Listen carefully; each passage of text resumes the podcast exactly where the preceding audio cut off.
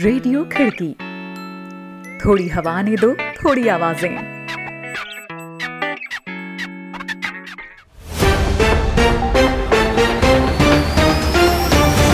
आज है 27 जुलाई, दिन सोमवार। खिड़की इंटरनेशनल बुलेटिन में अभिवादन स्वीकार करें रोहित जोशी का।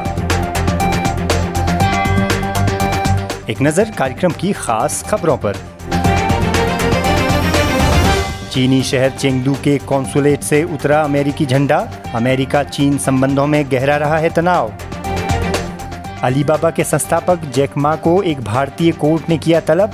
यूसी ब्राउज़र के ज़रिए फेक न्यूज़ फैलाने का आरोप।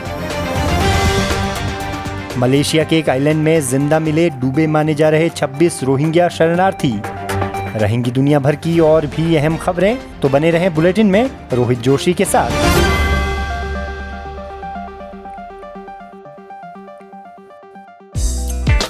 आप सुन रहे हैं खिड़की इंटरनेशनल बुलेटिन। अंतर्राष्ट्रीय खबरों पर विश्वसनीय आवाज़ें। आइए शुरुआत करते हैं आज की पहली खबर से। अमेरिका के राजनयिक स्टाफ ने चीन के चेंगदू शहर के अमेरिकी कॉन्सुलेट को छोड़ दिया है। चीन की ओर से मिली बहत्तर घंटे के भीतर कॉन्सुलेट को बंद करने की डेडलाइन के बाद यह कदम उठाया गया है। इससे पहले अमेरिका ने भी ठीक इसी तरह ह्यूस्टन में चीन के कॉन्सुलेट को बंद कर दिया था। अमेरिका और चीन के बीच जारी इस तनातनी पर एक रिपोर्ट के साथ हैं अभिनव श्रीवास्तव।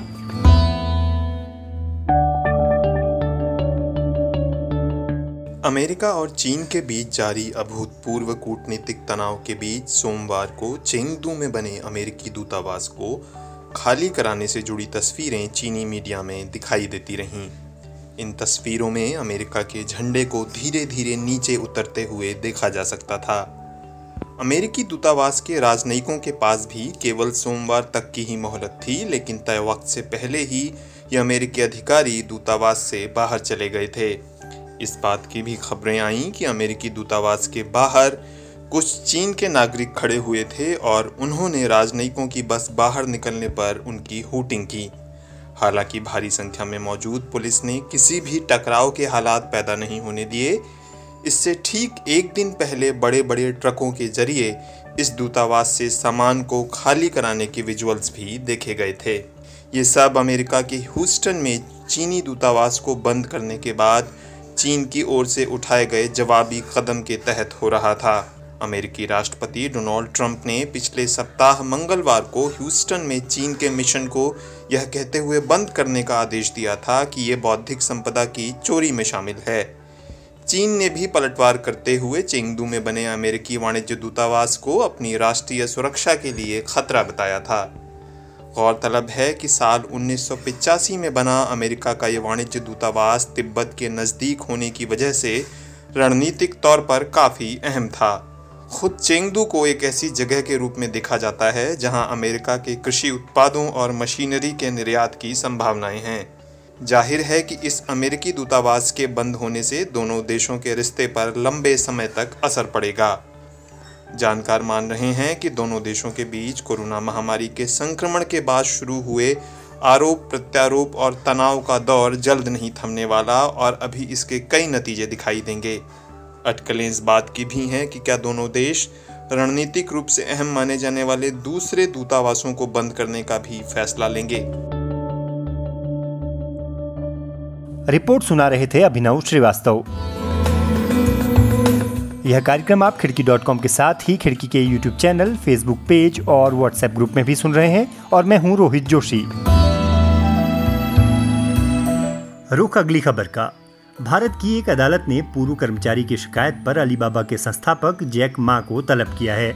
अलीबाबा के एक पूर्व कर्मचारी ने अदालत में शिकायत की है कि अलीबाबा अपने वेब ब्राउज़र, यूसी ब्राउज़र में चीन के खिलाफ खोजों को सेंसर करता था और अपने न्यूज़ पोर्टल के माध्यम से सामाजिक और राजनीतिक उथल पुथल मचाने के इरादे से फेक न्यूज़ फैलाता था, जिसका विरोध करने पर कंपनी ने उसे नौकरी से निकाल दिया था। इसके बाद गुरुग्राम की एक अदालत ने अलीबाबा के संस्थापक जैक मा और अन्य कई कर्मचारियों को 29 जुलाई तक कोर्ट में पेश होने को कहा है और कंपनी से 30 दिनों के अंदर लिखित में जवाब मांगा है।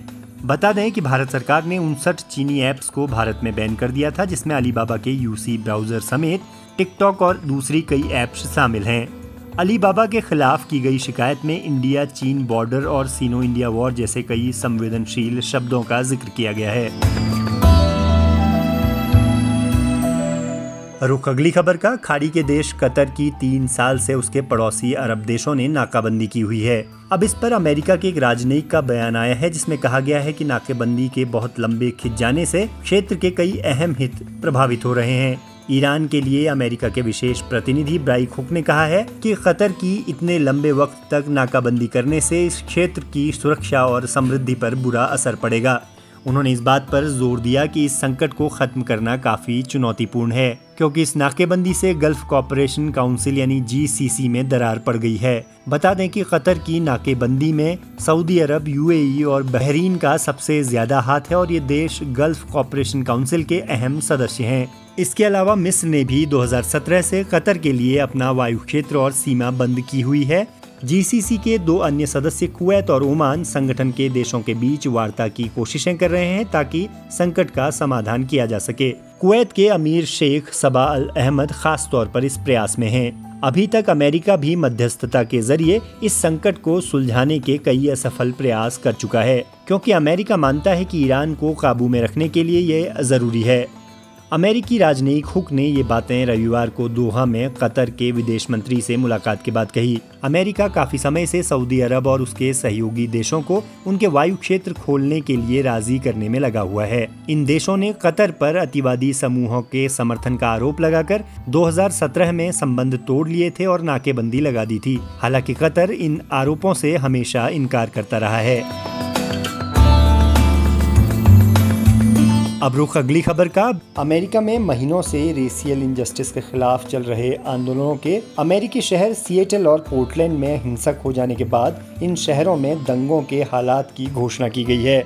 मिनेसोटा में पुलिस हिरासत में हुई जॉर्ज फ्लॉइड की हत्या के दो महीने पूरे होने के मौके पर 25 तारीख को सिएटल और पोर्टलैंड में हुए प्रदर्शनों ने हिंसात्मक रूप ले लिया था।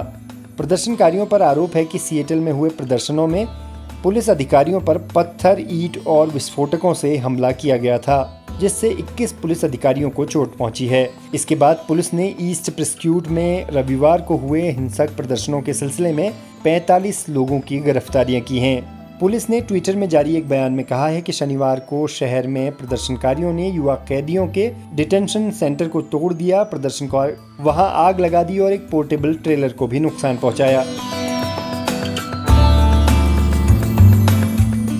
अगली खबर, रोहिंग्या शरणार्थियों से जुड़ी है। मलेशिया के एक लैंकावी रिजॉर्ट आइलैंड के तट की ओर तैर कर पहुँचने की कोशिश कर रहे 26 रोहिंग्या शरणार्थी ज़िंदा पाए गए हैं। ऐसा माना जा रहा था कि वे डूब गए हैं, लेकिन एक वरिष्ठ कोस्ट अधिकारी ने बताया है कि उन्हें इस आइलैंड के एक टापू में छिपा हुआ पाया गया है। शनिवार को एक रोहिंग्या व्यक्ति तैरता हुआ लंकावी आइलैंड के पश्चिमी किनारे पर पहुँचा था। उससे मिली जानकारी के मुताबिक, अधिकारियों को यह डर था कि उसके अलावा ग्रुप के दूसरे लोग किनारे तक पहुँचने की कोशिश में डूब गए होंगे, लेकिन वे एक टापू में ज़िंदा पाए गए हैं।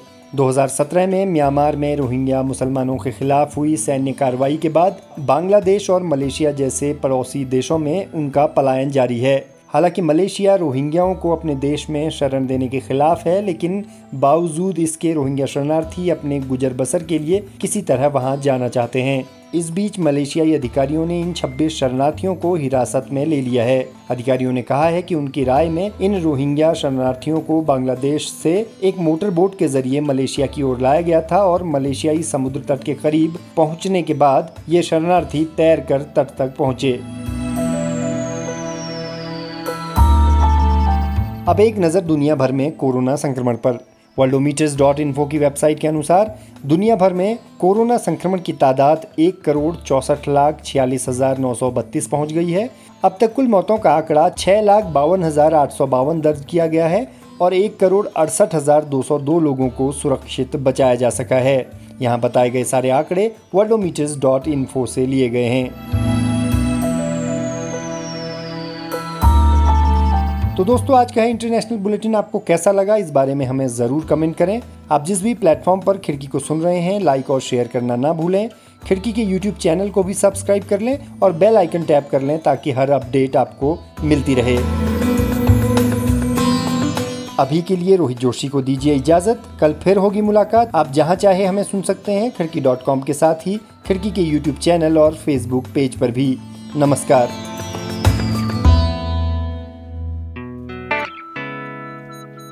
रेडियो खिड़की। थोड़ी हवा ने दो थोड़ी आवाज़ें।